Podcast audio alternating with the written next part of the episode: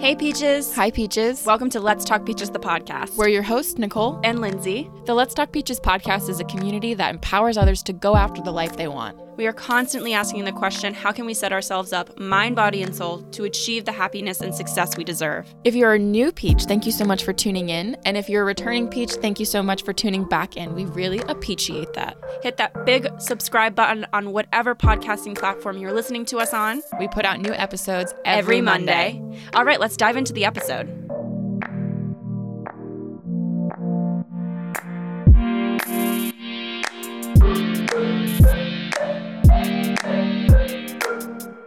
Hello, Peaches. Hi, Peaches. Welcome back. Welcome back for another episode of Let's Talk Peaches, the podcast. We're so happy to have you here. So happy to have you here. Today we are recording. We have two recordings today, so yeah, we it's have a busy day. It's a busy day for day. us. But boy, do we have an amazing episode for you today. Um, we are speaking with Natalie, who is also also known as uh, Natty Style, and we ha- she's just she's a beautiful soul, Yeah, lovely energy. great energy. Yeah, Um, she she has had I I think just like the she had no other path but to like end up on this one. yeah. She's really good at listening to her gut and to the universe, Mm-hmm. and that's really taken her to success. It's Sure. It's so it sounds, and so she shares her story. We talk a lot about about styling and the importance of expression and Taking risks, like taking risks. She, she has this lovely way of just doing following her gut, Yeah. trying new things, Yeah. not being afraid of, you know, if that's not the thing that we stick with for the rest of our Yeah. life, she's just really a afraid. bold Yeah. person um, and a very kind person, a very self aware person. Yeah. Yeah. And I must say, Peaches, so at the time of this recording, I personally, me, Lindsay, am being um, torn apart by this decision that I have to make that I will share more about, I'm sure, in the future. But um, so I, as you listen, just know that everything that we're talking about in this episode, especially the second half, is resonating. resonating with me So so, much. much. So I definitely feel like, and here's another thing. So Natalie was supposed to come on a couple of weeks ago, and through it was like dur- like it, a couple of different times we've had to reschedule. So I wonder if it's divine timing That this that conversation this conversation had. happened this weekend, where I have to make a decision by the end of the weekend. Yes. Yep. Anyway, so I- I like we said, like you really guys- really good chat. Really good chat. Yeah, I just figured that they would. yeah that's that. no Yeah. super um Okay. Uh, interesting. Yeah. but uh but yeah so we'll we'll hop right in. Like we said super amazing chat. Lies be hooked for you. And natalie is amazing. So Mm-hmm. um we'll dive right in. Brb peaches with natalie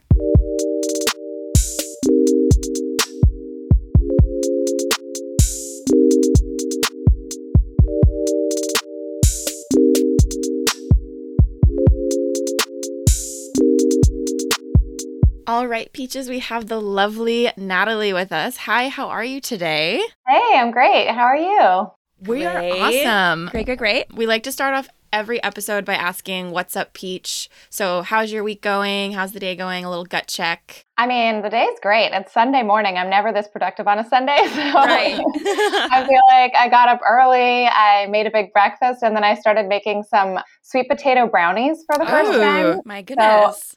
Yeah, I was a little ambitious for right before this. So I was like checking that they're not burning and Yeah, yeah, trying yeah. not to explode the kitchen. So I haven't Right. tasted them yet. I can't tell you if they were successful, but Oh, well, we're looking forward to hearing how the Yeah. outcome came. We just, we recently just had like little brownie bite- bites that were made from like black beans. We're vegan, so yes. Oh, great. So you guys probably have great recipes for this. Yeah. Were they good? I, well, I've, ne- I've never tried with, we I said didn't try sweet them. potato, but no, they were good. I thought they were good. Grandma, because we, I've we- baked with beans, but like I've because we bought those, and I've baked with I've made like brownies or like little bites with beans before. oh, you have? Yeah. yeah, and it wasn't. I, I didn't think it was bad. No, it's Um, like but it's a Grandma good was texture for like I- you know. Grandma tried them. She was like, "This is Not not, into it, good." yeah. No, she No. but I She's thought, like, where's my lard? Where's Right, No, exactly. yeah, this yeah, and she's a baker. no, yeah, she grandma like is not the most emotional person. Her love language, or she shows you that she loves you by baking you things. yeah, So when we went Right. when we went vegan, she was she's a, she's just like, I made you a vegan apple crumble.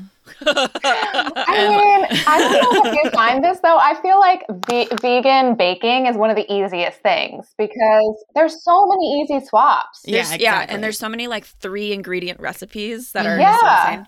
So insane. Yeah. Yeah. Exactly. Agreed. Chia Agreed. eggs, flax eggs, all about it. I've done a lot Yeah. in the vegan baking world too. Yeah. Yeah, yeah, yeah. Yeah, well, we're super excited to hear how the sweet potato goes. I've never did a dessert with sweet potatoes. but Yeah. Yeah. I love sweet potatoes. Mhm. So, I'll keep you posted. Amazing. so we'll get started. For people who have never heard of Natalie before, do you want to give a little rundown of who you are, what you do, what you're all about, all of the good stuff? Yeah, sure. So my name is Natalie DeCleve. My business name is Natty Style. And that started because Natty was my nickname growing up, and Natty means, by dictionary definition, dapper and well dressed. So when I became a stylist, it was kind of a Natural fit. Yeah. Yeah, so that's been my Instagram name from the beginning. And um, I essentially work with private clients as a personal stylist and have since 2009. So I work with both men and women. Um, prior to that, I was in high fashion doing PR and sales at Diane von Furstenberg, Rufus Albemarle, um, Albemarle of London, and Kiki de Montparnasse. So I did a bunch of events and PR and sales for those companies. And kind of decided in 2009 that I wasn't totally fulfilled. I couldn't figure out what I wanted to do. So I left my job just with the idea of clearing my space to figure out what that next step would be. And I was kind of in that space. I also wanted to make money. So I thought, what's one thing that I can do without having another boss, without signing a contract, without figuring anything else out right now? Well, I can help people edit their wardrobes. So I was like, let me just see if there's a demand for, you know, organizing and editing your closet.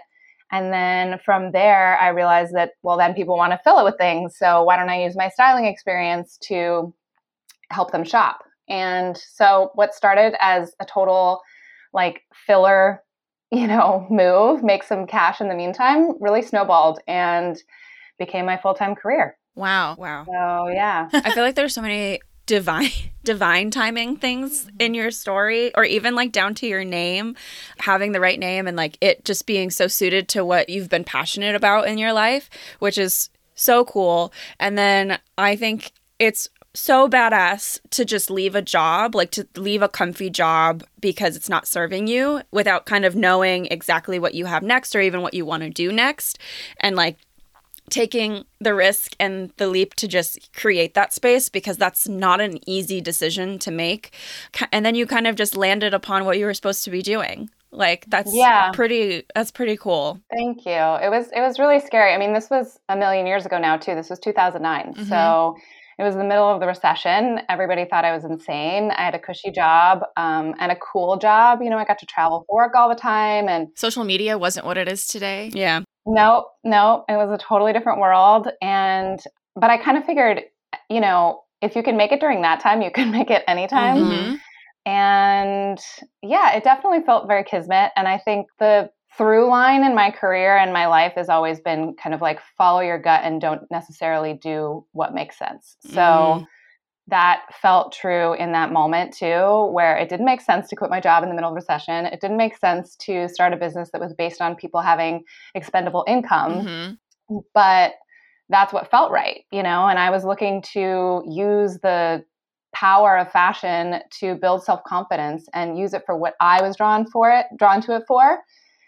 And the things about it that felt so fulfilling as opposed to just using it as a tool for sales, you know, and, and previously just kind of driving a brand's end goal of selling. Whereas now I was able to work with individual people and really build self confidence and find out what they needed from their personal style and how that could kind of help them voice who they were in the world. Yeah.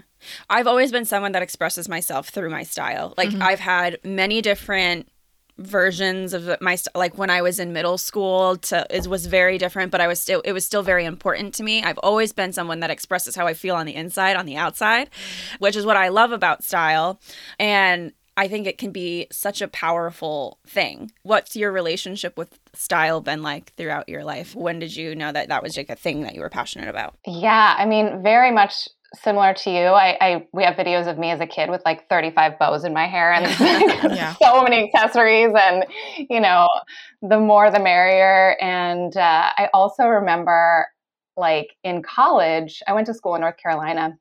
I grew up in California. I went to school in North Carolina. And I remember getting dressed and wearing a headscarf out to the nightclub one night and I had like these like burgundy bell bottom jeans are not even jeans. They were corduroys, burgundy bell bottom corduroys, and like a headscarf on. And I was like, I can't wait to move to New York City or to move to somewhere where I can express myself in a way that like you know, feels great no matter what. Mm-hmm. Because in North Carolina, everybody's kind of like, "What are you doing?" You for know, sure, we're all wearing flip flops. Like it was just not the vibe. My friends were great, and it was super fun and supportive. You know, but um, I remember that moment, just being like, "I can't wait to be in a place where that can be expressed." We would have that same thought all I know. the time. Totally relate. Because yeah. we grew we, up. We in... grew up in in the suburbs of Connecticut. Oh, okay. And I would wear in middle school. We're we're twins, and in middle school that was me going through my like I want to be an individual. Like don't define me by my by the fact that I'm a twin. And so I would wear these like neon anything, glitter anything, like anything to stand out, anything that caught my eye, I would buy. Yeah. And I that was subconscious. I didn't realize why I was doing it. there was one time. Um, there was one time I wore tutu to school, yep. which was pretty brilliant. pretty brilliant. I mean, I'm, I was that was must have been like seventh grade, so right. Great time to be in a tutu. Yeah, I love like, it. I think that's what like thirteen or twelve. Hopefully with combat boots or something. Probably, oh my god, Lindsay probably, oh, had yeah. Lindsay had these so construction boots that, oh, that were, were heeled, heeled construction boots, oh. and and I Fire. and I would wear them with like a long bright red bozo red flannel. So I looked like the most feminine construction worker you could have ever imagined. I feel like I'd wear that today. so yeah, and, and our I, and our our mom was just like because she would go shopping with us when we were young and like be like, "That's what you want? Yeah, that's it. That's it." And Lynn was like, "Yes, thank you." and God bless her for letting me do it sure. that's so important too. I also remember doing that when I was probably like seven my dad would always drag me around to like Home Depot and Sears and like boring yeah. errands, you yeah. know? And when it was like, you know, hit my mom was like, I'm doing something else. Take her on your errands. So I he brought me to Sears once. I think we were getting a new washer and dryer or something extremely boring. And on the way back out of the store, he was like, Okay, as a consolation prize, you can pick anything you want Ooh. from the clothing section. And I was like, this right here. Neon pink leotard spandex full outfit with like a crop top that tied amazing amazing but like it had spandex underneath so you don't see a belly because you're only seven like right, right, i love that. I love was, that. amazing. Yeah. My whole family was like we need sunglasses to look at you. Yeah. like what are you doing? yes yes that was me. That was me my entire middle school career. It was great. yeah and i remember my dad was always because my mom would be like are you sure you want to wear that? And then my dad would always be like hey as long as her vagina vagina's not out. I Her really bits are care. covered. Yeah. Right. That's a good rule of thumb. I was like, good. Yeah, I'm glad we agree. That's great. Yeah, style's style's so important. It, I mean, I mean, I think everyone goes through that phase of life where you're just like experience like i remember when not being young and being like how do people not know who they are and then reaching a particular age and being like i don't know do i like this does this feel right it's like a i think it's a rite of passage to kind of experiment in that way totally and i'm sure we go through that like styles like styles change new things come into play like even nowadays and so we're always kind of dealing with that on some sort of level a question that i have is like what questions do you ask someone to like gauge what their style is or what things that you pick out for them or is it have a lot to do with their personality Yes. When you are working with a client? Yeah, that's a great question. Um, so I always ask a bunch of questions when I first meet someone, including what is a style icon or idol that you really admire? Are there any examples of people whose style you love? Um, and also, is there a message that you'd like to convey through your style? But honestly, those questions are one tiny element. Usually, mm-hmm. what happens is as soon as I meet someone, I am able to just kind of pick up more what would work for them and what they're looking for based on our conversation, based on their personality, based on their lifestyle. And I also think that's like one of those things that comes with time, like having spent a lot of time with people and having been doing this for a long time, and being a generally pretty intuitive person. I've always loved people, I love working with people. I try to really uh, level with people. You know, I think that's something that sets me apart from a lot of stylists. Is I try to make it a really approachable experience, and it's very much about bringing out who they are as opposed to allowing me to show off some, you know, trends that I really want to show that I'm able to pull together or whatever. So yeah, it's it's that's a huge part of how I dress someone is finding out who they are and what they need before we even get started. Mm-hmm. Yeah. And were you always like, were you self taught, or did you get like, with in terms of um, learning how to style and like what's good and what's not, or did you ever take like a class or something? I don't even know if there's such a thing. There at the time there were not. I think there Mhm. might be more now um, with you know social media and all the online options that Mhm. we have. So yeah, it was completely self taught. Like it happened by accident, and then I was kind of fumbling along until I figured out my process. You know, I went Mhm. through different phases where I had more of a questionnaire, a more structured process. And then as I kept going, it became more and more intuitive and sort of settled in. And in terms of the styling itself, like how to put things together, it was completely intuitive. You know, you're, you're always kind of teaching yourself if you're already interested in that world, right? Like you're Mhm. doing the research by reading magazines, by shopping, by being in stores, by just paying attention. You know, like to me, I always say my number one inspiration is living in New York City the street style that you see here is everything. Like I all of a Mhm. sudden, you know, what you see Ever, in anything magazines. goes. Yeah, anything goes and people pull it off so well and Yep. you know, there's so many people who really have creativity and vision Mhm. and it's also functional and in the everyday. So, of course, it's amazing reading magazines and watching celebrity style and all of those things, but really what's interesting when you're dressing people for everyday life is seeing people in their everyday lives, you know? Yeah, absolutely. How do you pull off this trend but also wear it to brunch in Soho? Right. As opposed to like on a red carpet, which you know, I don't know about you, but I'm not on a red carpet every day. So uh-uh. yeah. no, same, not same quite yet. Not yet. Yeah. someday. I remember when we, we, I don't think we had moved there yet, but we, uh, I think we were visiting. Like we took a day trip in with some friends to the city, and uh, we were walking down the street, and there was somebody that was that had this because like there, uh, we were walking with one of our friends, and he's like, "There's fashion, and then there's high fashion, and like I'm sure we'll see examples today." And so, Who are you walking with? we were, it was Zach. Okay. And so we uh, walked past a bunch of people that like looked really nice and had like very like on trend style, and then there was somebody that had like like neon or like metallic leggings, like a huge fluffy jacket, big sun like big sunglasses, and they were just like very extra. And he and then we walked past them, and our friend was like, "That's high fashion. Like they." They're risky. They're bold. That's the di- like that's high fashion. And one of like what you, what you were saying, one of my favorite things about New York is you have that you could wear whatever it is that you, you feel most you in, and nobody's Nobody- gonna look at you sideways. Yeah. Totally. Yeah. It's it's definitely gives a lot of freedom and a lot of inspiration. Mm-hmm. I wish like because you were you know like I wasn't like you know in North Carolina or even like we were more artsy people um in In our in our schools, like yeah. younger friend group and I wish more like more places were just like oh you know less less sensitive to different articles or styles. Yeah. Right, because it comes across as judgment a lot of times, you Right. know, and really it's just people feeling uncertain about themselves and then it becomes a projection onto you. And, you know, I think that that happens also as adults, right? Like you meet people all the time who are really frightened to wear certain things because they're worried what their friend group would say, what their husband would say, you know, what would people think if I wear this thing that I don't usually wear?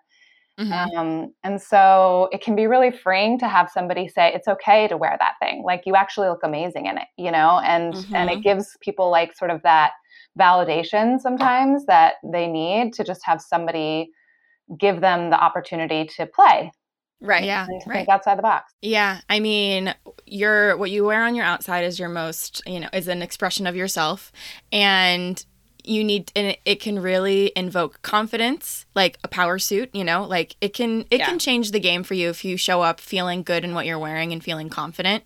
And so, I guess a question for you, because you like see this all the time, is like, why is it so important to find your style and feel good in your clothes? Like, why are clothes so important? Yes.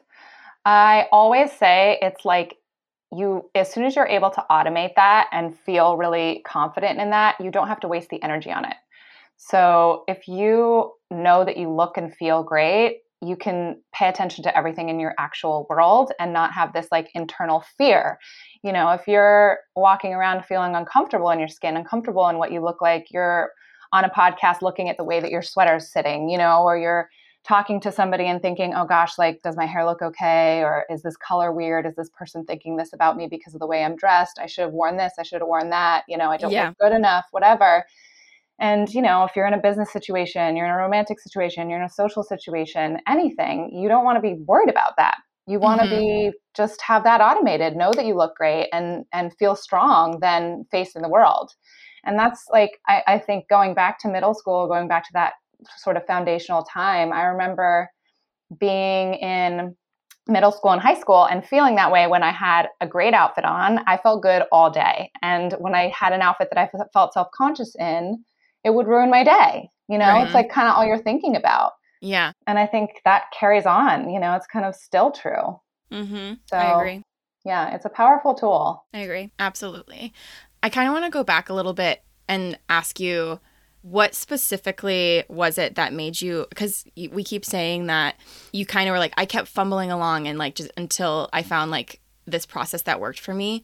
But what gave you the courage to sort of really take this risk and make the jump to start something new? Was it just like I have to do it because I'm unhappy and like I feel like this is just like this was what feels right or was there like a support system that you had like what That gave, gave you the- you the gave you courage the to take the risk. courage to take that jump Sure. I think it was a combination of factors, like it always is. Um, I definitely knew that I had more to offer. That was like my drive in my job. I just felt like, even though it seemed really cool on the outside, there were so many checks and balances to actually be creative in that role mm-hmm. that I felt like I wasn't being useful, you know?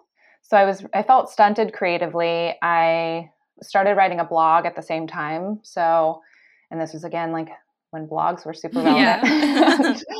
um, and so that was just a creative outlet. And then, you know, leaving the job, I had originally thought I was going to look, I had been looking for other jobs and I realized until I removed all the distraction, I was never going to actually figure out anything new. So the courage was partially that. I felt like I can keep spinning my wheels or I can make a jump and do something. I also was pretty young at the time. I was sharing my apartment with my boyfriend in Brooklyn at the time, so finances were easier. And my support system in terms of our relationship was really great. He was a very outside of the box thinker, was super supportive. He was an actor too, so he was like, "Listen, I don't work a weird, I work a weird job, and I make Yeah, it work." yeah. You know, so yeah, I think it was, you know, it was having him on my side, it was having my friends on my side to kind of say, okay, well, what are the things that you're, this was actually a really interesting conversation that we had that I think everybody should think about when you're thinking about making some kind of jump and you're not sure what is what are the weird things that you're embarrassed to say make you happy? Like, what would you actually love to do if you weren't embarrassed to say it, you know, or if money were no object?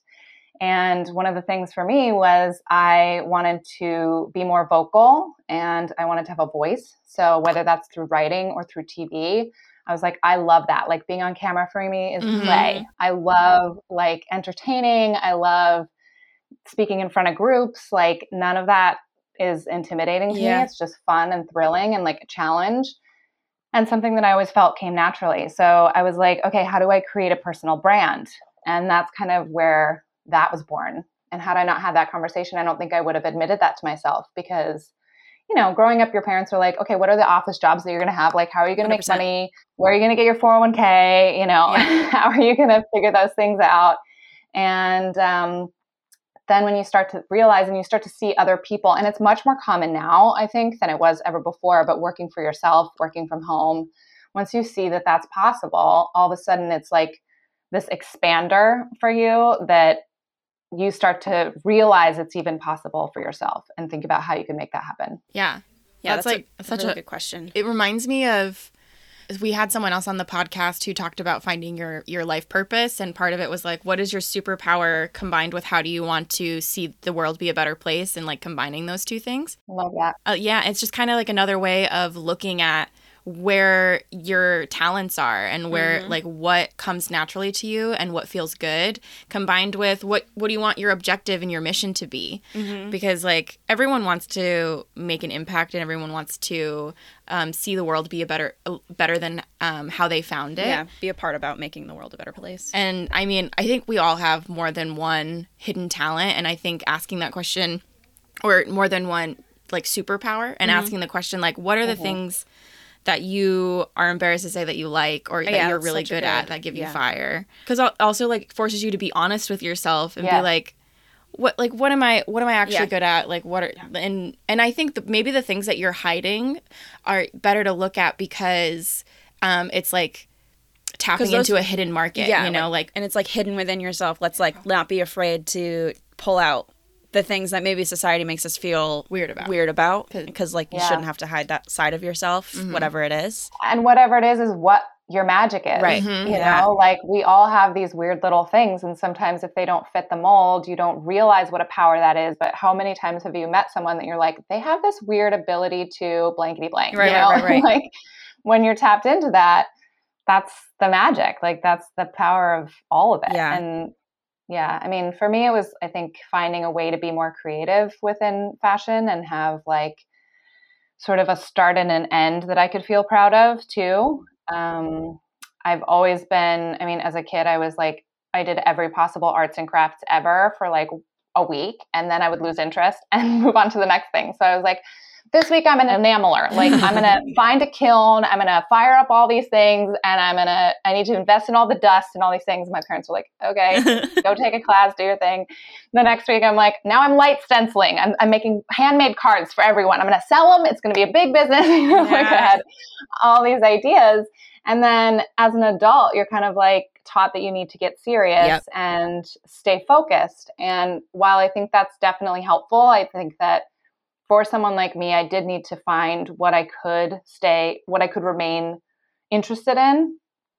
Um, I also think that part of my powers or my like what keeps me going is being allowed to get interested in something new all the time. And so now what that is for me is a I still write, so I have again like a start to finish. I get to like have a creation, but also working with clients. I'm meeting new people all the time. So that Mhm. feeds my need for novelty, you know, and like each person is a new challenge. Yeah. I think it's it's I I love how like you really allow yourself to be playful and Yeah. experiment and not And be afraid to different things yeah, go different directions. yeah. And it's making me you had said it's okay to get started and not have everything figured out, not have every single detail known of like how it's supposed to be because things change and like your desires change, especially if you're someone who likes um challenge like to to try different things and like be stimulated in different ways. And so that's something that I think keeps coming up on the podcast is like you don't need to have everything every single little thing figured out before you like start your new endeavor or like you have to be open to ebb and flow and mm-hmm. change and I think that's really what seems to have led to a lot of your success is that you're just like I think I need to do this right now and then you try it and maybe it sticks maybe it doesn't but and maybe it's the thing that you know this process of which you work with clients that seemed to like be how it came to be Yeah. Yeah. Right.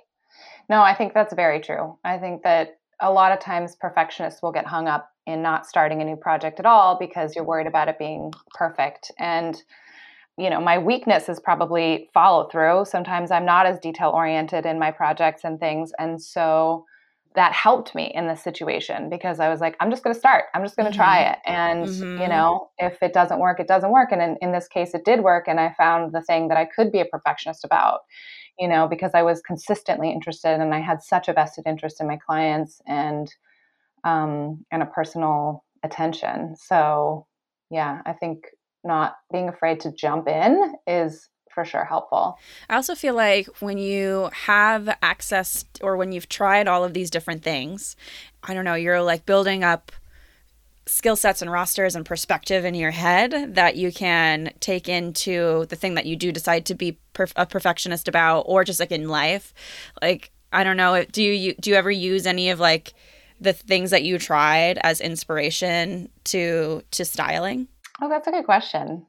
I think probably indirectly, Yeah. just again in that in that willingness to try things. Mhm. So, you know, that translates into okay, this outfit looks perfect, but what if we open the sweater and button the buttons differently? Or, you know, what if we try this with a totally unexpected boot or um, things like that? And yeah, I think there's there has to be like and and again, I think that's the benefit of working with someone else in general, you know, whoever that person is, is you get this third party objective view of who you are, mm-hmm. right? You're not just looking in the mirror and saying, well, this is the way I always wear things. So this is how I would put it together. You have someone else saying, well, this is what would actually look great on you. Why don't you try this? And so you get kind of a new viewpoint. What would you say what has been the hardest part about building your business? Like what's been a challenge? What's been the biggest challenge about like starting and keeping it going? I think in the beginning was obviously finding clients. So you know, I found a lot of clients through my network of friends and social network and people that I had met through my job. And luckily that snowballed pretty naturally, but it wasn't immediate. You know, there was still some time in there where I just had to have faith that it would come through. And I think the challenge now for me is I have a great client base, knock on wood, and I, I feel like, you know, that's been, I've been very grateful for that. And um, the time, the part that I spend less time on is the social media side. So for me, that's less like never been as much of a focus. And I know it probably should be now more than ever. And because I sort of raised my business in a different time period, I haven't really invested in that. And so you know, I think that people care about that more now than they did before. So I think that can be a bit of a challenge. Mm-hmm, mm-hmm. 100%. Social media is kind of like sometimes it can feel like the, an iCloud. You know, it's like no one really knows no how really to work knows. it sometimes. totally, totally. And it shifts all the time. All and you're like, what? There's a new algorithm. Yeah. And like, I don't, I don't, I'm busy. Like, I don't, I'm not paying attention. yeah. I'd like, uh, what social media is supposed to be like this tool to help us grow. But it, when it's shifting so often, like as soon as you nail it down, or like have some sort of rhythm, it changes again. Yeah. And you're like, bummer. do you right. do you ever outsource like things like that or like have people like do you have a team that helps you with everything or it's just you? I should. I should. It's just me. Yeah. Yeah.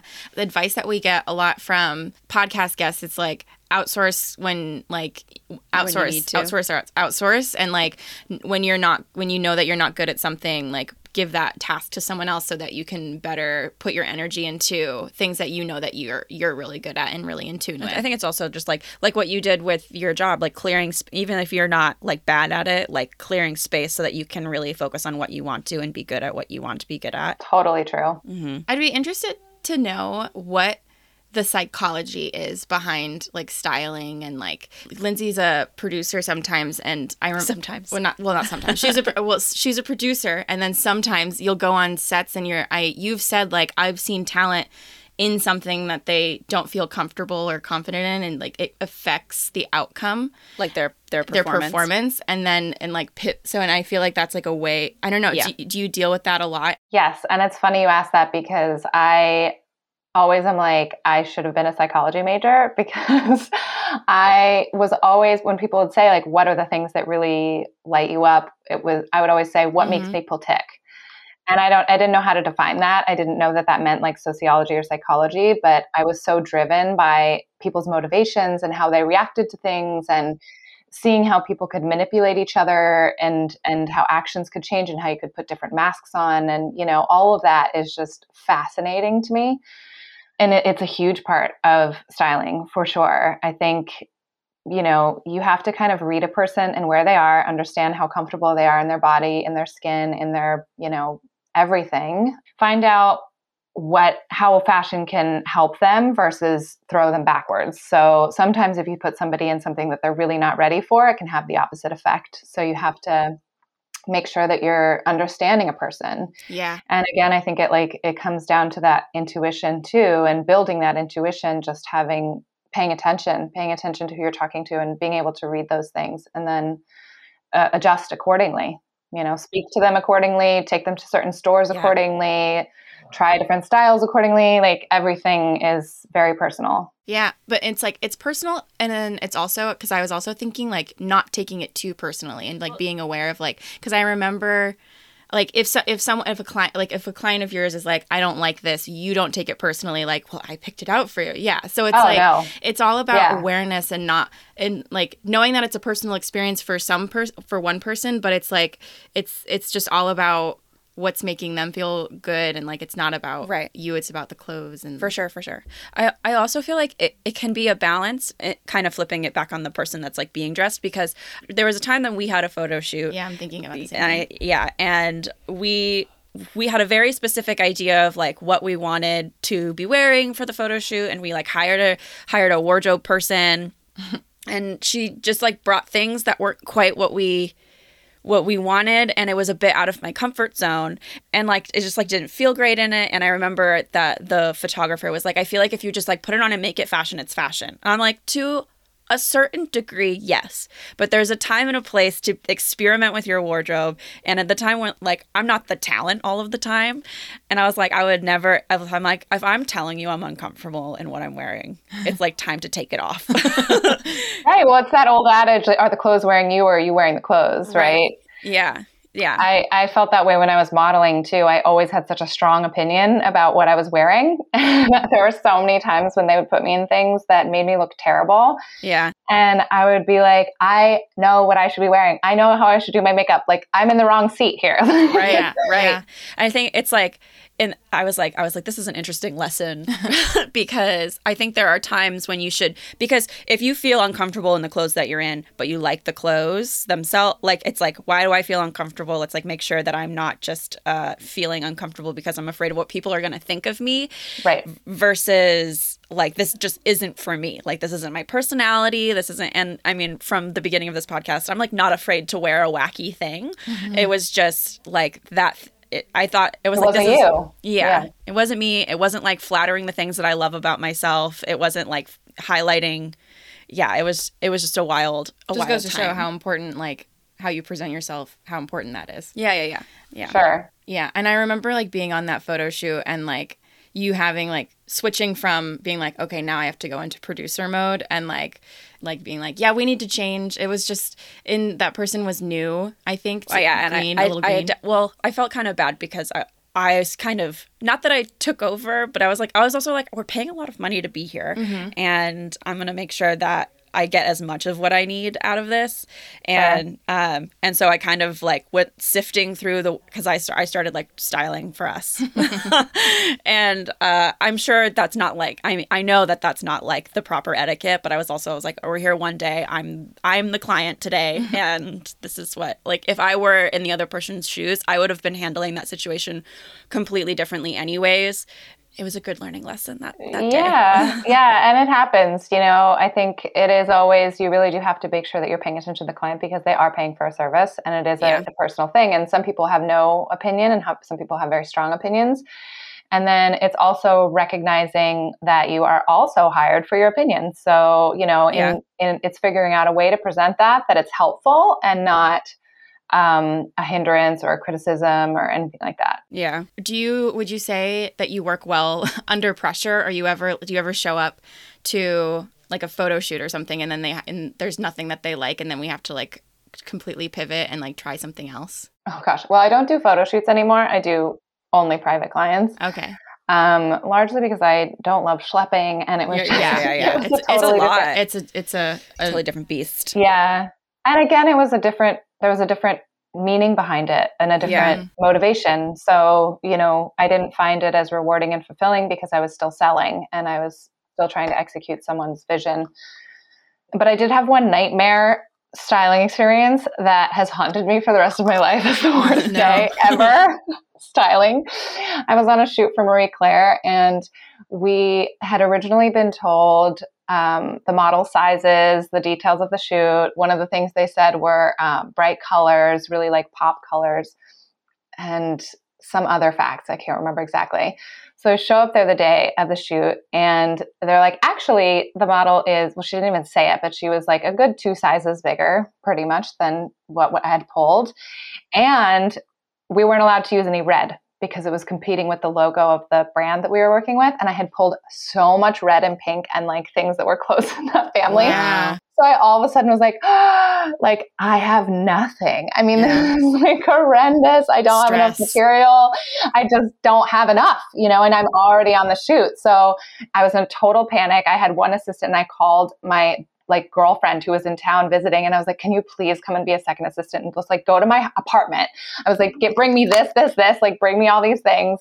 Go by Bloomingdale's, get me these, like all these things." And she came and helped, but even still it was so such a like I mean, we had a time crunch and it was Mhm. an emergency that they ended Yeah, up ha- having yeah. to call a second stylist Oh. which is like humiliating. Yeah, yeah. the worst day ever, worst experience ever. I felt so bad.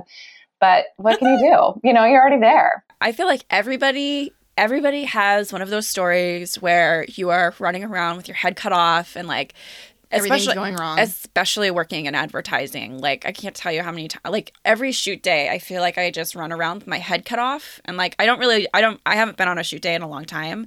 Like i haven't been doing that. But like it's i just yeah yeah they're they can be but they are very intense. And and especially if you're young, right? Like I was probably 23 at the time or something and I didn't have any experiences like that and I was just like I'm never going to be hired again. This is the end of my career. I'm the worst Mm-hmm. stylist on the planet. You know, like, I just was so upset and you know, here Right. I am with a much with a successful career way later to say like those days are going to happen and you're going Mm-hmm. to survive them. And to this day I'm still friends with the editors that were on that job and um, you know they've contacted me for other things and i've been like do you remember that day the way that i remember that day well if honestly like if a producer sees like how resourceful like i would imagine you weren't told the red the red No. rule. No, so that that's not that's not your fault. And like any that's a producer's fault or whoever was in charge of like talking to you. That's like the, and like so there should be some leniency there of like she didn't have all of the she didn't have all the rules and regulations before she went out and like did our job did the job she was supposed to do. But i think it also like for me just taught me how much more prepared you need to be. You always have to be prepared for that bomb. Like that Yeah, bomb sure. can come in any way shape or form. And ever since then like even when it's a personal styling client, like they can come into the biggest dressing room ever. Like there are so many options because I learned that you have to have more than you think you're going to need. yeah. You know, Mhm. editing is important. It's got to be edited for sure. You can't throw too much stuff out there or it's confusing. But you also have to kind of imagine the variables and be prepared for anything. Yeah, Yeah, and. I was gonna say, like, I'm sure that experience, being able to stay calm in the Yeah, midst of a hur- staying like a storm, like, you know, learning how to prepare And, for like, the yeah. unpreparable and like even like now you have the idea of like any other if you were like ever going on a shoot again with somewhere with a label, you're gonna be like thinking about the design of the magazine and how like the clothes pop. up. It's like adds another Completely. layer of like you know, and like you said, you were young. It's just like. I think everyone has to go through. Like I have, ex- like I have camp of memories of, just being like sitting in a situation and being like, "Can anything else happen?" Like, Right. like I just Like want to crawl in a at the hole end of and that die. day. Like, like it's just like it's it's kind of a, a rite of passage that you know things are gonna things are gonna go waves up and down. You're gonna be there's gonna be moments where you're stressed, but it doesn't mean that you're not in the right place at the right time, learning the thing that you need to be learning in that moment. Yes, and my secret for a lot of things in life, and that that's a good experience too, is to either zoom in or zoom out. Usually, like one of those things is going to help you from panicking or spiraling. So whether that's zooming out and realizing big picture, does this shoot actually matter? You know, does this this is just one day, we're going to get through it. There's going to be so many more experiences in my career. It's all going to be fine in the grand scheme of things. Like today, it's all I can focus on because I'm on the set with 10 people looking at me and trying to whatever. But if you zoom out, it's not going to be like that forever. This is not your only magazine you've ever worked for. This is not, you know, the only thing. And then alternatively, you know, sometimes it's zooming in and it's saying, like, especially in a personal experience, well, what are the things that I'm really happy about right now? Or, you know, what are the things that really matter? Let's just look closely. Like, do I have all of my needs met? Am I actually you know in a functioning relationship do i have amazing friends or do i i don't know it's like finding something really tactile and small that you can grab onto so you're not kind of floundering and upset about something Yeah, That's really I, interesting. I love that idea, Yeah. and, and it's not the the zoom in, zoom out. I think is just like a really interesting, really interesting way to like frame your mind, and like Be- a grounding practice like Yeah. if you will and it makes me th- it makes me think about another question that we like to ask, which is how does mental and emotional health and wellness play a role in your everyday life and your career and your business? hugely hugely yeah i I spend a lot of time taking care of myself, I think. I think the concept of self care, I'm like, thank God everybody's on board with this because it's like the thing that has kept me sane.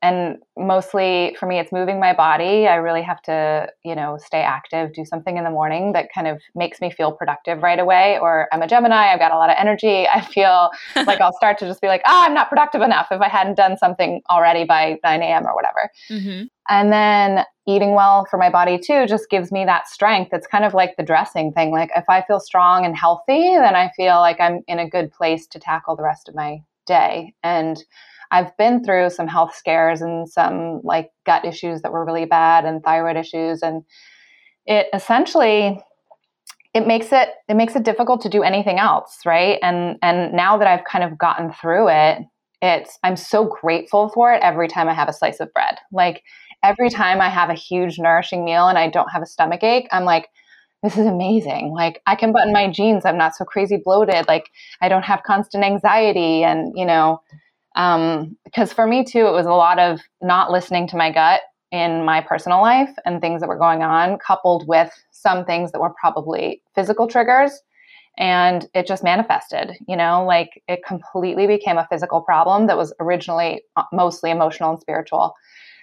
So, what I found during that time when I felt so hopeless for so long and like, will I ever be able to eat normally again? And I was down to 105 pounds. I was like tiny and I felt so like everything was painful. And so you're in that place where you're kind of like, I don't know if I'll ever be normal again. Like I used to eat so much and I used to be so healthy and now I can't and I can't even like see a way out.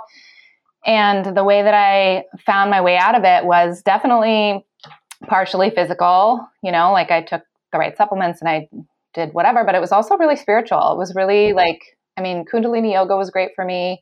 Um, breath work was great for me. And just honing in on my spirituality and reconnecting with self and what mattered was huge, huge, huge. And I went deep in the like bohemian woo woo. You know, I went to Costa Rica for a month. I did like amazing a lot of meditation. Um, and it was so transformative for me that now it's kind of like, how do I incorporate that in my daily life all the time? And how do I listen to my gut is my number one thing. Like, what do you, you know, if there's like one tiny little voice that's saying something is wrong, I try to listen to it right away and say, where's it coming from? You know, mm-hmm. like, how can I address that right now rather than pushing it away or saying, I'm going to stay in this job or this relationship or whatever just because it seems right on the surface and I'm scared of what else is out there. And, you know, not not making those little voices become big voices that become something worse down the road. Yeah. Okay, yeah. that was such a powerful story. Yeah. And I feel like something that's been coming up for me, like in my life and in my circle, is uh, the the less or the the message that like if something's if one thing so mental, emotional, spiritual spiritual and physical health all super important. And if one is off, the others fall out of place so quickly. Mm-hmm. And one thing that I think or, or one uh, part of the triangle that I think is left behind a lot or forgotten or not understood is how like your spiritual health can affect your physical health or how your emotional health can affect your physical health. They are so intertwined. And it's like all of a sudden like you're not taking care of the things that you can't touch and but then your body your vessel can fall apart on you so easily in different ways. Like maybe it's acne maybe it's bloating maybe it's like i don't like f- fatigue. Like there's mm-hmm. they it manifests itself in different ways. And then of course if you like go a long time without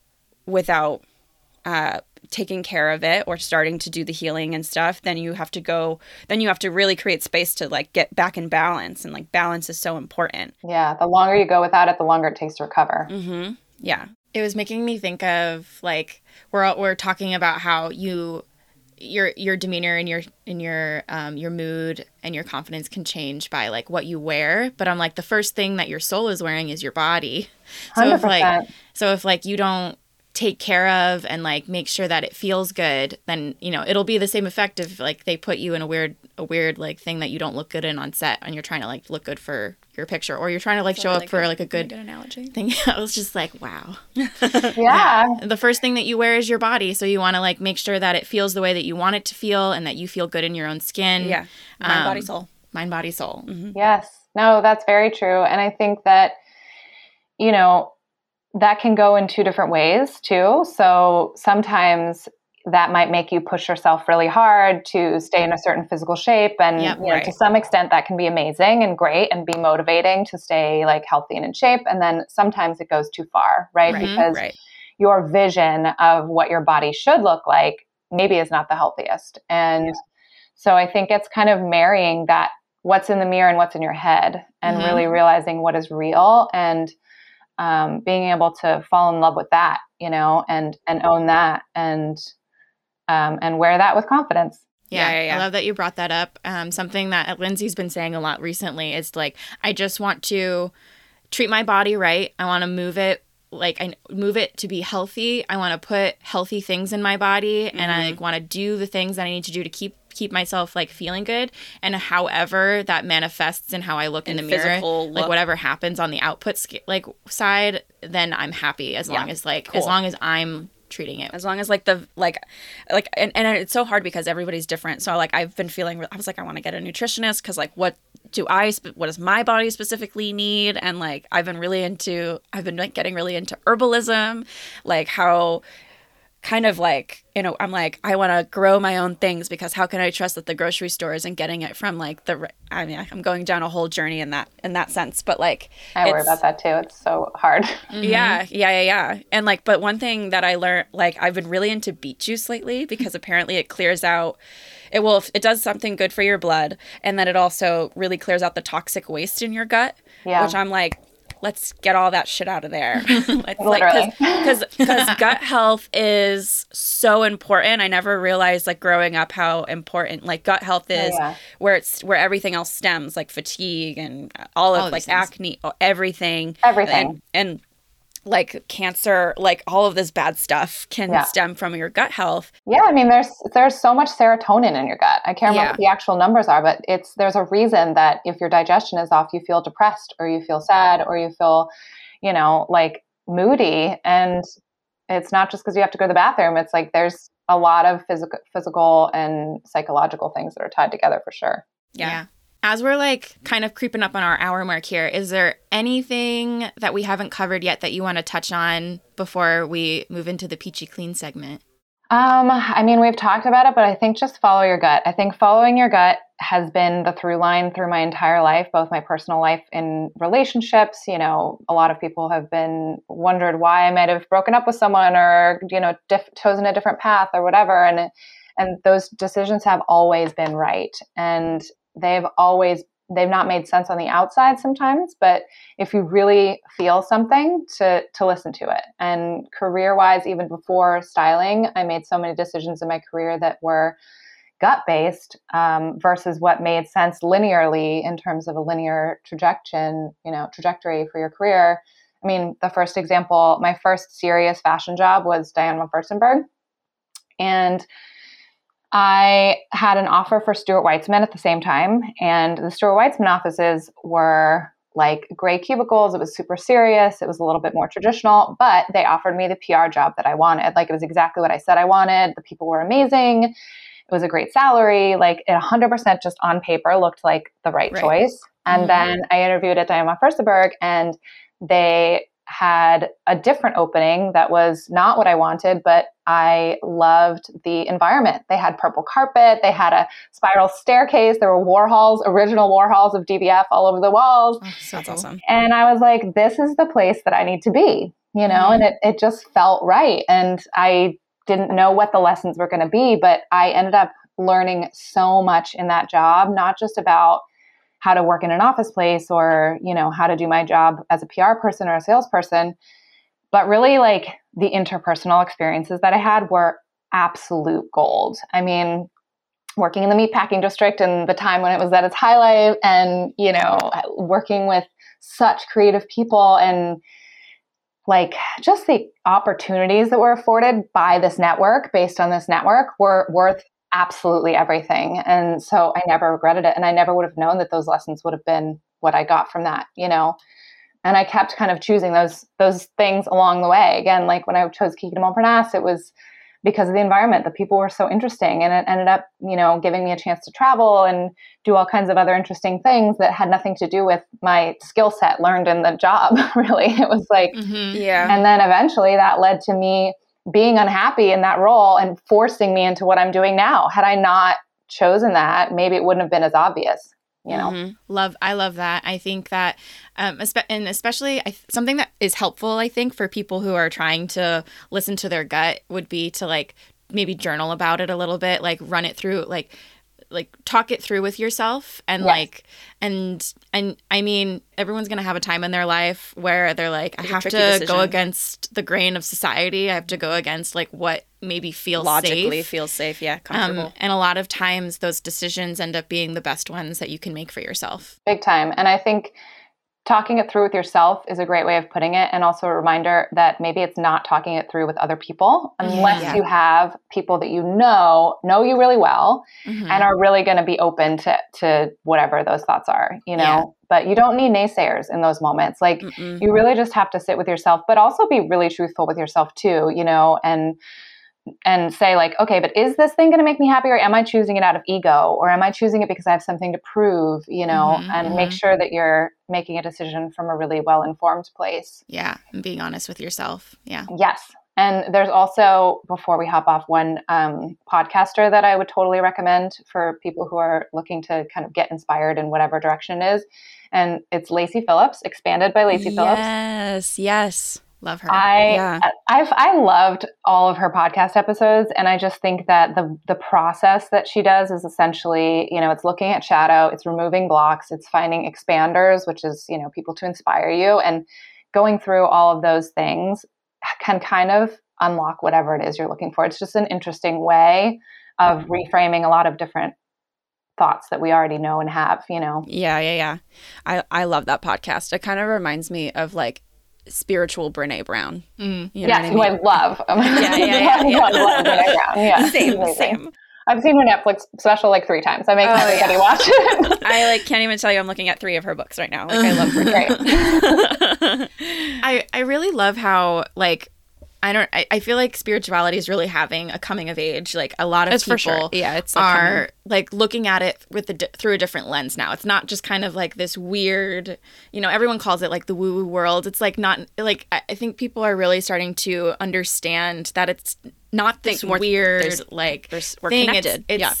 It's it's it's an actual thing and it has a lot of benefits when you tap into and like spirituality can be anything. It can it could be someone you know it could be you going to church every sunday or it could be you like doing a new moon ritual like ev- once a month. It mm-hmm. could be anything anything that feels good anything that feels like you're connecting with something that makes you feel good. Mm-hmm. Yes. and I mean, I, I do, I'm really loving how out of like a lot of the conversations that we've had on the podcast, a lot of our friends, mm-hmm. people are starting to tap into that more Yeah. and find the importance in it. And it's just, it feel it, I love to see it. Yeah. Yeah. Mhm.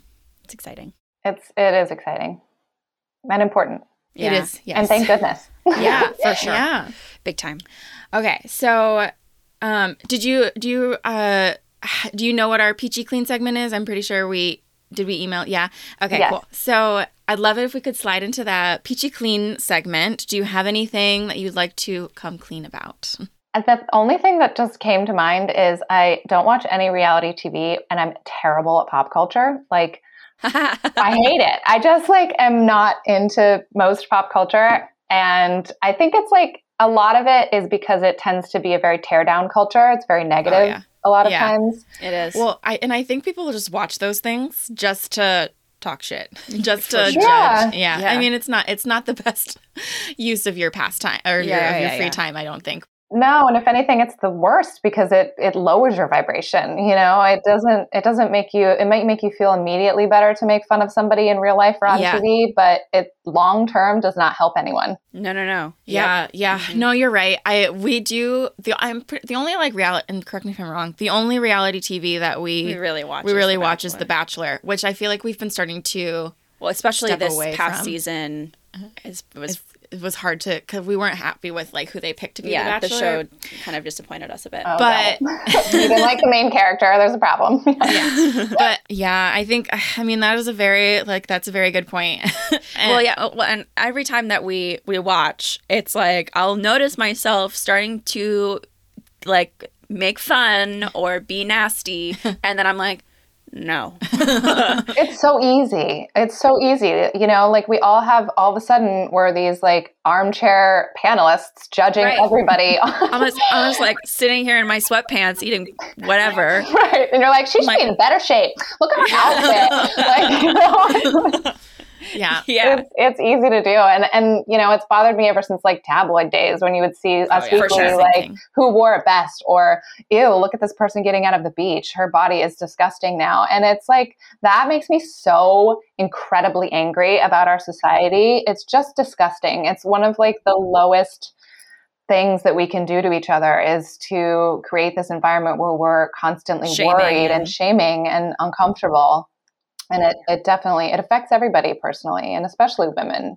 and i think it's even harder now with social media when everybody's more and more judgy and more and more you know looking at themselves constantly like how often did we used to look at ourselves we would have photos and pictures occasionally but they were like sorry my light is blinking over it's okay. message from the gods. Um, there, um, but you know, it was it was not as high res. It was not as detailed, and now everybody's like, we have to have filters because I can see all these freckles that I used to it's not see. insane. The filters are insane. It's bonkers, and it's it's hard not to be because you're in a constant state of comparison. And so I think just we have enough of that going on with social media, and as much as that is like a huge integral part of our lives, we don't need it in reality TV. Like I just I don't I don't need the the pop culture. yeah. I'll get my inspo from real people, and and you know my one exception though is I've been binge watching Stylish by Jenna Lyons from like last year or two years ago. I just found it. Mm. Okay. And I love her. And I've always thought she was just like a creative genius. But on the show, also, it's like the one show where everybody's super positive. She's so kind all the time. Uh huh. She's Yeah. so thoughtful in her choices and the way that they, you know, approach things. And it's just not a nasty reality show. And so I'm like, okay, if reality was more like this, it wouldn't be so bad. Yeah, Yeah, maybe yeah. we'll start to like rework and research, like have a revamping of reality TV. I hope so. Um, yeah, because it could it has the opportunity to be super powerful. For like sure. a lot of there's like even TV shows that like uh, produced TV shows are starting. I think I think like Freeform and ABC are doing such an an, an incredible job with like bringing like social issues and like to to an entertaining space and like having dialogue about like there's just so many. Yeah, no, it is good true. things It's- happening. It's very powerful. And even when you think about like some of the makeover shows from the early days too, like you know, Extreme Home Makeover, Extreme Makeover. I would love Yeah, yeah. to work on a show like that's my my dream was to have a show that was more my story of how I'm working with people and showing everyone's individual stories and how powerful it can be because Yeah, that's like real TV or real life on TV that can be inspiring and powerful and and helps people relate too because I think when you see people other people struggling or other people that you think look like they have it all together and you recognize that everybody goes through different challenges um, it's very inspiring and empowering and gives you a chance to kind of relook at yourself in a new way Yeah, yeah, yeah. I think uh, what the Fab Five is doing a really good job of that too, and I think there you can we can learn a lot from like how they're go about their process. yeah So we need we need more we need more of like Quality. and quality nice. and like not going in to like make you fit the status quo, but make going in to make you feel like yourself kind Yes. of thing. Yeah, a hundred percent. I used to work with Stacy London, and she's great. She's so funny and she's wonderful. And this is another Kismet story too. I know we're going over now, but Oh, yeah, we're good. We're good. okay, we um, so I a thousand years ago was when I was still at Kiki de Montparnasse. I was ho- I would host events, and so the events would always be centered around a talent, and it was always like some romantic talent, like you know erotic drawing or this psychic approached me and was like, I want to do romantic readings for you and Oh for your um, you know I want to do a class on that, and I was like, that sounds amazing. So they offered me a free reading to to see like the experience and so ta- cool. talents, and so one of the things that she said to me, she said a lot of things that were all very spot on. Um, and one of the things she said to me, and this was a year before I quit my job, probably at least, was I see you doing your own thing. I think you're going to leave like you know what you're doing and it's going to be a totally different life for you and for some reason stacy london is coming up and she was like i think you should just like email her and like kind of see what she's doing and maybe you could do something similar and i think you should talk to stacy Lynn. and i was like are you insane like i'm going to email this random woman who like used to be on whatever tv show was years ago and i always thought she was great but you know what are you talking about cut to two years later or a year and a half later or something, I left my job. I became an independent stylist, like mm-hmm. by accident. And the first job that I got as an assistant stylist for a photo shoot was assisting the stylist for Stacy London on the Today Today Show. So when I even got the, the job, like in the email, I didn't even see Stacy London on there. All it said oh was God, the Today Show. That's so cool. It was crazy, and so you know, and it led to me becoming a part of her network later and and working with her. But it was just a weird I yeah. love it. Kismet experience. I love that. And my point is on her show, it's very it was very like that like kind of mean girl thing, but in a funny way. And I was always like, I'm the anti Stacy London, even though actually she's awesome and I love her as a woman and I think she's like incredible. Um, but I, I, like that positivity that's happening now, you know? Mm-hmm. Absolutely. Yeah. Absolutely. Wow, lift people up. Yeah. That's such a cool story. I love yeah. that. I love when the universe like shows its like shows its face. Yeah. I have a million of those. yeah. And I think that comes from like if you if you open yourself up and you like fo- like you were saying, like follow your gut, that mm-hmm. more of those happen in life. Like you get little winks from the universe in different ways. And yeah. Yes. And I think being open, I think that's another thing in general that's helpful is being open to opportunities when they do arise, no matter how yeah. silly or how small. So, you know, a, another like thread that I followed when I was young was my dad had been to a wedding before I was moving to New York and he met this woman and he was like, "Oh, you live in New York. My daughter is moving to New York. She doesn't know a soul. Um, you know, can you help her like get land on her feet. My dad sends me the information of this woman. I'm like, I'm not going to email this random older woman about like nothing. She works for Bloomberg, you know, like I don't want to work for Bloomberg. I want to work in fashion. Um, totally different thing. But I was like, let me just meet her because I don't know anybody and why not? She turns out to be the nicest woman. She's like, I can't do anything for you, but you know who can? My friend Rufus. And he turned out to eventually be my boss later when he launched his own shirt line. And that wasn't even immediate either. At the time, he was working in graphic design, doing something totally different. And I was like, well, you're a wonderful contact to know, a wonderful person. And then we stayed in touch. And later down the line, it became a job, you know? So I think like following those little pings, those little opportunities as they come and not being embarrassed to or afraid to, or like nothing is too small, you know? Yeah. Yeah. Yeah. I, I I totally agree. And I mean, shoot it's always like shoot your shot and you never know who's going to have the answers for you yeah. you never know what kind of connection is going to bring an opportunity in or what kind of co- or what kind of connection is going to just like i mean even even if that person was just going to be like a, a, lovely new friend or a lovely new support system like you just never know what like if someone's being put in your path like you should definitely explore it. Yeah yeah. I also i also want to say that uh, i think sometimes the universe will give us opportunities to say no. Mm-hmm. so like mm-hmm. and that's and that's a part of like following your gut as well. So like they'll put something the universe can put something in your path and it's like is it for me or is it the, or is this an opportunity to say no? Like is this an opportunity to break a pattern? Yeah. Yeah definitely. And that's that's again to quote Lacy Phillips like a test yeah. sometimes you know it's how how much are you listening to yourself versus the like the outside world and what's right. being told to you 100% 100% Amazing. Well, now you're all peachy, clean. clean. Thank you so Yay! much for sharing. but this has been such a lovely conversation. Yes. Thank you so much for giving us some of your time today. Honestly, so many good, so many good like topics were covered. Yeah. Do you want to roll through where people can find and connect with you? Sure. Yeah. My Instagram is natty n a t t y underscore style. So Natty Style with the underscore is pretty much where you can find me everywhere. And then my website is nataliedeclev.com. So it's my full name.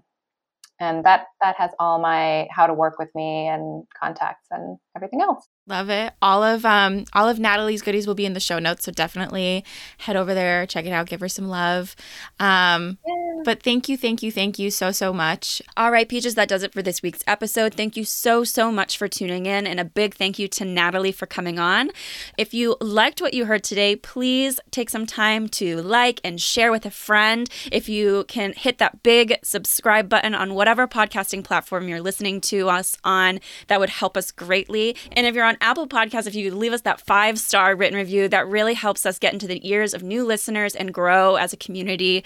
If you are looking to get more connected with us, you can find us on Instagram at Let's Talk underscore Peaches. You can head on over to our website, www.letstalkpeaches.com, where you can possibly snag some incredible merch. Other than that, we will see you back here next Monday for another episode. Bye, Bye Peaches. Peaches.